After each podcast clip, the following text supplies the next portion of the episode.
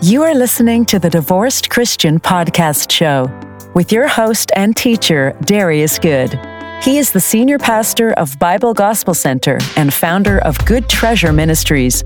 He is the author of the books Unlocking Godly Wisdom and The Divorced Christian. For more information, visit the website at thedivorcedchristian.com. And now, here's your host, Darius Good. Welcome to another episode of the Divorced Christian Podcast Show. I'm your host, Darius Good. Thank you for joining us on today. When you get a chance, visit my website, thedivorcedchristian.com. We have a lot of information there on the website, especially at the bottom of the website. Um, I have links that explain the law of Moses have one link that goes through all 613 laws. We have another one that breaks the laws into different categories. And then I have several books that I have linked as well, where I get a lot of my information from. Um, a lot of the definitions that pertain to the law of Moses, to the Torah, to understand uh, Judaism. Um, those links are there to bring understanding and awareness. It, it has increased my understanding not only of the Old Testament, but because we're not under the law, but our our testament, the New Testament, our new covenant is built on the law of Moses. I found that it's critical to have a uh, rightly divide, to have clear understanding of the law of Moses as they understood it. And in doing so, it has greatly increased my understanding of the writings of Paul as he is constantly looking back at the Old Testament pointing to Old Testament scriptures in the law of Moses as he's explaining, especially to the Jews, who Jesus is, who the Messiah is. And so uh, that understanding is very important. And so a lot of the definitions that I presented on our podcast show, I've gotten from rabbis, I've gotten from their websites, um, and those links are there in the bottom. One book I think is very important that you read is called The Sanhedrin, and it breaks down the legal court system of their time. Um, even today, they still have a rabbinical law, a rabbinical court system. And so um, all that information is there on the website as we're going to get into, I think it was probably maybe what you've been waiting for. Um, we're going to deal with remarriage on today. And so you're listening to episode 38 Can Divorced Christians Remarry? I've discovered that this subject, and I knew it was always a very heated subject within the Christian faith.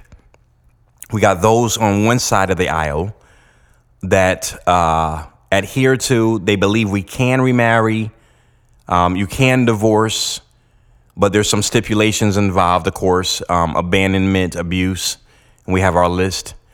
We have those on the other side of the aisle, and they believe that you cannot divorce and that divorce does not uh, separate or end the marriage vow. You are still connected to that person for life. And only through death is the marriage vow broken. And they pull a lot of that teaching from Romans chapter 7. And so on today, we're going to go through Romans chapter 7 so that we have a clear understanding of what Paul was saying.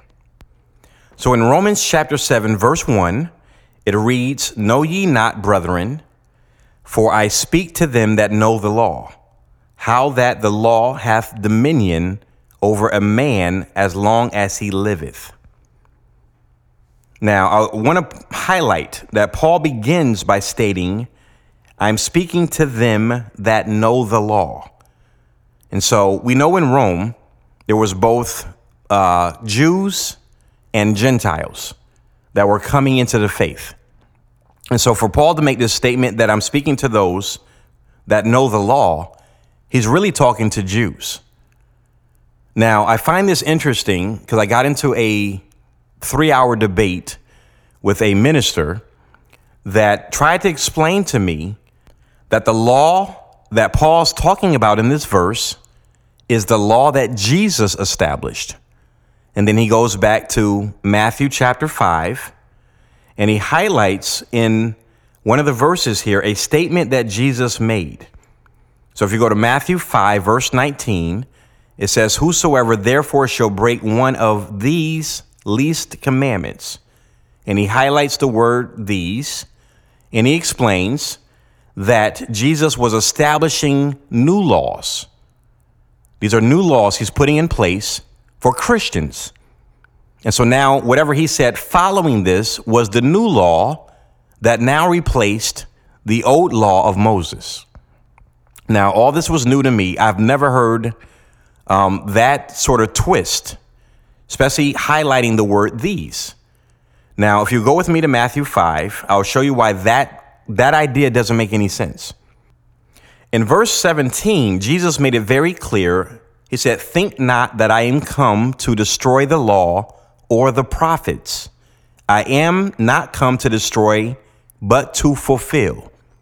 For verily I say unto you, till heaven and earth pass away, one jot or one tittle shall in no ways or no wise pass from the law till all be fulfilled. Verse 19, whosoever therefore shall break one of these least commandments. So obviously, uh, Jesus is pointing back to the law of Moses. He's not talking about some commandments that he's about to now explain that will basically undo the law of Moses. And so the argument that I had with this gentleman, he basically felt that Jesus had went went through the law of Moses and undid the law of Moses. Now, I'll say this in brief, and we'll cover this maybe in more detail later. But when I talk to Christians, they do not understand what the law of Moses is. I heard a pastor the other day. He said that the Jews held the law in high esteem and they held worship in high esteem. And it was kind of like a weird statement regarding Judaism. And understand my, my stance. I'm not preaching Judaism. I'm not saying we should follow the law of Moses. We are not under the law, we are under grace. We have a new testament, a new covenant with God, but the new covenant is built on the old. So you have to understand the old in order to understand the new. And so there are things that were shifted in the new, but there's also some things in the old that was not done, with, uh, uh, done away with. So, just to help explain, so the concept makes sense, there are 613 laws that they lived according to, abided by. And of course, those 613 laws, you probably had could write manuscripts in, in large volumes of books of what murder means.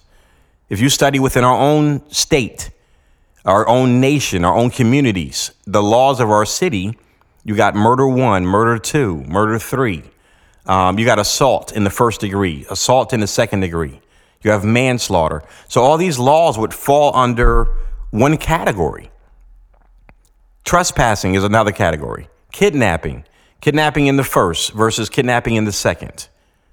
I mean, the, these laws are not small statements, thou shalt not kill. But when you begin to read the book of the Sanhedrin, then the whole process begins to make sense. When you read the, the Torah and it explains how there were cities of refuge that a person could go to, but if it was discovered that the person had hatred towards their neighbor and now they're responsible for their death, then they were not safe in the city of refuge. The relative could come to the city of refuge and track that individual down, and it was uh, uh, life for life, tooth for tooth, Th- that was the process. And understand, it, it didn't mean that they could just kill them. There was still the court system involved, the priests were involved, the judges were involved. So there you can see the complexity of the law of Moses. It's not a simple statement of thou shalt not commit adultery. There's so much more to that law. What does adultery mean? What's the definition of adultery? What did it mean to the priest and judges? What did it mean to her ketubah, her divorce settlement? if she's found guilty, what happens if, if she wasn't found guilty? And all this is explained, especially if you read the book of the Sanhedrin, but we don't find all that information here in the scriptures. And so I've been reading through the Talmud, and I'm very careful reading through the Talmud. I know that the Pharisees valued the Talmud above the Torah, so I don't read it in that light, but I read it to get understanding of how they handled certain cases and how they viewed certain things.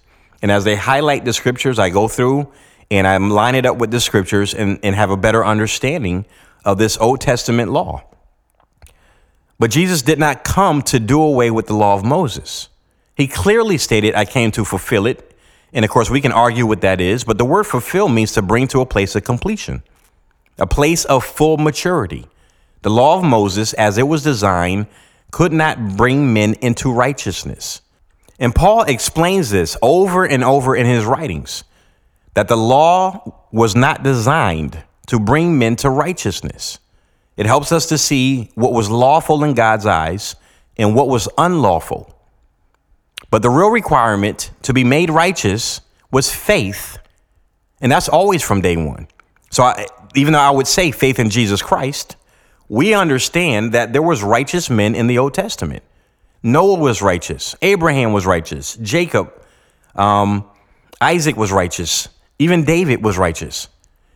And their righteousness was a result of not their keeping the law, even though all of them tried their best to abide by the law of Moses, but their righteousness extended from their faith in God. I heard the Lord speak and I did what he told me, so now I'm building an ark. And so, as we come into the New Testament, our new covenant, our faith in Jesus Christ is what makes us righteous. The just shall live by faith the just, the righteous, shall live by faith. That's the requirement. And we couldn't have faith, faith in Jesus until he came and lived and died and was resurrected from the dead. So he came to fulfill the law. The scripture is very clear that Jesus was born under the law. In Galatians 3:23 it says before faith came before faith came we were kept under the law. So there was a point when faith came. That's when Jesus came. Even though we see faith throughout the Old Testament, we're talking about faith in Jesus Christ. So before faith came, we were kept under the law, shut up unto the faith which should afterwards be revealed. Galatians 4 4. But when the fullness of the time was come, God sent forth his Son, made of a woman made under the law. Verse 5 to redeem them that were under the law, that we might receive the adoption of sons.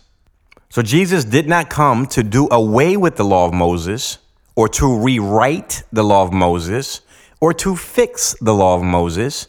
He came to add the part that Moses could not provide. And there was a righteousness through the law. In Romans chapter 9, verse 31, it says, But Israel, which followed after the law of righteousness, hath not attained to the law of righteousness. Very interesting statement. But what it's saying is that the law of Moses provided a level of righteousness. It did. Men were made righteous by observing the law of Moses. But what it did was it did not reach the level of righteousness God required. That level was unattainable until Jesus came. And of course, we see through the Old Testament, it was still obtainable through faith. But now the new requirement was it begins through faith in Jesus Christ. And so if you go through Hebrews 11, it talks about the heroes of faith Abraham, Sarah, and the list goes on of all these people that are named as being heroes of faith. So we understand there was a system of faith in the Old Testament, but that system of faith required Jesus in order to bring men to the place of perfection. The word perfection means fulfilled or full maturity. And so we need Jesus to be the perfect, full mature man that God has called us to be. So in Matthew 5, Jesus' statement regarding the law of Moses, I did not come to destroy the law, was not a statement that he had now come to make changes to the law of Moses. It's very interesting, and I might have highlighted this before, but in the conversation between Nathanael and Philip, and this is in John chapter 1, verse 45, it says that Philip found Nathanael and said to him, We have found him, of whom Moses in the law and the prophets did write. This is a statement from a Jewish man. two Jewish men are having a conversation. And what I want to highlight is in their conversation, they are explaining that as Jews, they understood the prophets pointed to Jesus, the prophecies of his coming, of his birth, of his ministry, of his life, of his death. And we could go right through Isaiah, uh, Isaiah uh, Jeremiah, uh, the book of Psalms, all these prophecies, uh, Malachi, the coming of Jesus Christ, the coming of John the Baptist, pointing to the Messiah. But I'm highlighting because we skipped this over. We always miss this point. He said, the one written in the law of Moses. Well, what is that? Well, if we don't have understanding of the law of Moses, then we're missing out on a critical part of understanding our Messiah, of understanding who Jesus was. So Jesus was the law. He was the law given to Moses. He represented the law. And I, I, I can't find one area of contradiction between what Jesus did and lived as he walked the earth. He never contradicted uh, in those debates with the Pharisees and the Sadducees and lawyers. When you read through those conversations, he's explaining to them the law of Moses and showing them the error. This is the law. And let me remind you of this story with David. And this story with Elisha as he healed Naaman. And he's highlighting these Old Testament stories and how the law of God works and operates because the Pharisees was bending and twisting the law. And they were using the oral portion of the law, the Talmud, as a higher standard above what God had established through Moses. So, no, there's no contradictions in Jesus' teachings. You had to go through all four books of the gospel Matthew, Mark, Luke, and John. Guarantee you, you will not find any area where Jesus contradicted the law. Because if he did, he would have been unrighteous. He had to die a righteous lamb. He committed no sins. Well, what would the sin be?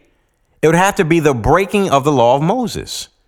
So he lived the perfect righteous life according to the law of Moses. Why?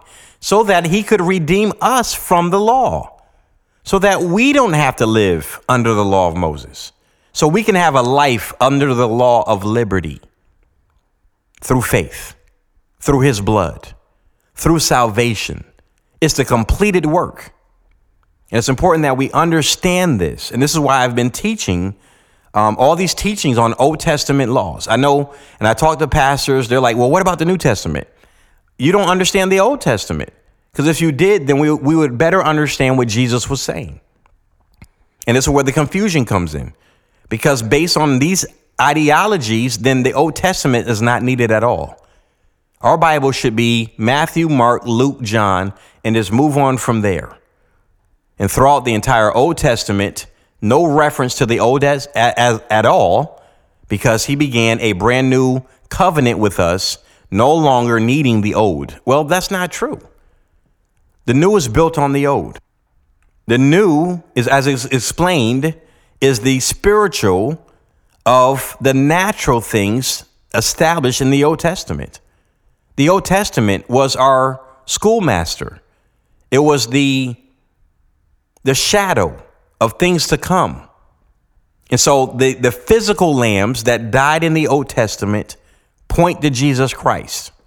But we only highlight the lambs. What about the burnt offering? Well, that offering, the burnt offering, points to Jesus Christ. And the meat offering point to Jesus Christ. And the priest and their duties and responsibilities points to Jesus Christ. And as they would walk into the temple and the requirement to cleanse themselves and wash themselves in the basin before they entered in, guess what? Cleansing is required in the New Testament. Sanctification required in the New Testament. The priests had to sanctify themselves before they went into the temple. Guess what? We, as the people of God, a royal priesthood, a holy nation, we are required to be sanctified and set apart from the world. We don't understand these teachings if we don't understand the Old Testament. And so it's critical that we understand the merging of the two. As Paul does uh, so eloquently that I think most pastors and people that read the scriptures don't understand. And so, let's go back to Romans chapter 7. As I said, as Paul said, I am speaking to them that know the law. Jews knew the law, they were taught the law from birth. That's what they heard when they would go to the synagogue. They will be taught the law of Moses, they will be taught the prophets. We have Jesus reading from Isaiah in the synagogue. This is what they heard on a regular basis. They knew the laws. Here's another major point pastors, ministers often get wrong. The law of Moses was not a way of life, it was their legal court system, it was their national laws for their nation. And people get mad because they're like, no, no, I'm telling you, it is. Thou shalt not kill meant that you stood before a priest and a judge, and they will pronounce a guilty verdict of death over you if you were found guilty. Do not bear false witness against thy neighbor. That's not a don't lie on your neighbor. Don't spread lies about your neighbor. That was the law. If you went to court, court required a guilty verdict based on the testimony of two or three witnesses two or three witnesses, which means that a person could not be put to death based on one single witness. So now you got to connect, uh, do not bear false witness against thy neighbor. Connect that statement from the Ten Commandments to Deuteronomy 17, verse 6. At the mouth of two witnesses or three shall he that is worthy of death be put to death. But at the mouth of one witness he shall not be put to death. Let's go to verse 7. The hands of the witnesses shall be first upon him to put him to death, and afterward the hands of all the people. So thou shalt put the evil away from among you. This was their court system. If you're going to say this person broke the law, you had to go and stand before the court. You had to give your testimony, and if they were found guilty, you were required to throw the first stone. Now, if we don't understand that, then how do we understand what Jesus' statement was of he without sin cast the first stone? And this is where the teachings get so far off because Jesus was always pointing to the law of Moses. Here's another connection to that concept of bearing false witness against your neighbor. In Deuteronomy 19, verse 15, one witness shall not rise up against a man for any iniquity or for any sin in any sin that he sinneth. At the mouth of two witnesses or at the mouth of three witnesses shall the matter be established. Verse 16. If a false witness shall rise up against any man to testify against him, that which is wrong, this is court, court system, testifying. It doesn't, we're not talking about lying against your neighbor or against your brother and sister in church. So, verse 17, if they testify and they're wrong, then both the men between whom the controversy is shall stand before the Lord, before the priests and the judges, which shall be in those days. So whoever is presiding over the case at verse 18, and the judges shall make diligent inquisition. So this when I highlight that even with the sin of adultery, they would go through and interrogate the witnesses. So that's where we find it here. It's written in the, the Torah. Deuteronomy 19, verse 18 diligent inquisition. And behold, if the witness be a false witness, and he hath testified falsely against his brother, verse 19, then shall you do unto him as he had thought to have done unto his brother, so that, or so shall thou put the evil away from among you. So if the verdict was going to end in a flogging, then the witnesses were flogged instead. If it ended in a fine, then those witnesses were fi- fined instead. If it ended in death, then those witnesses were put to death for lying.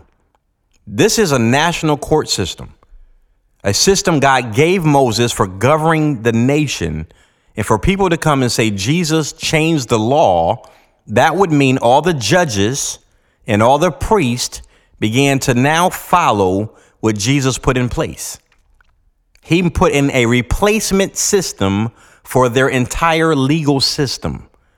And that's not true.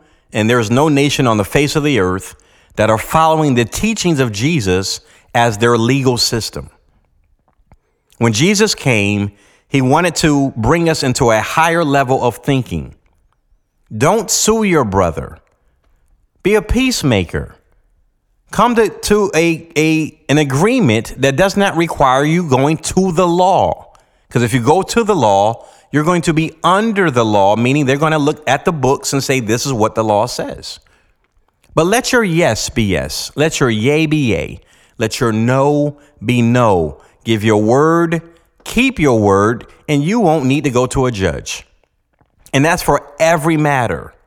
You come to do work at my house, then do what you said you were going to do.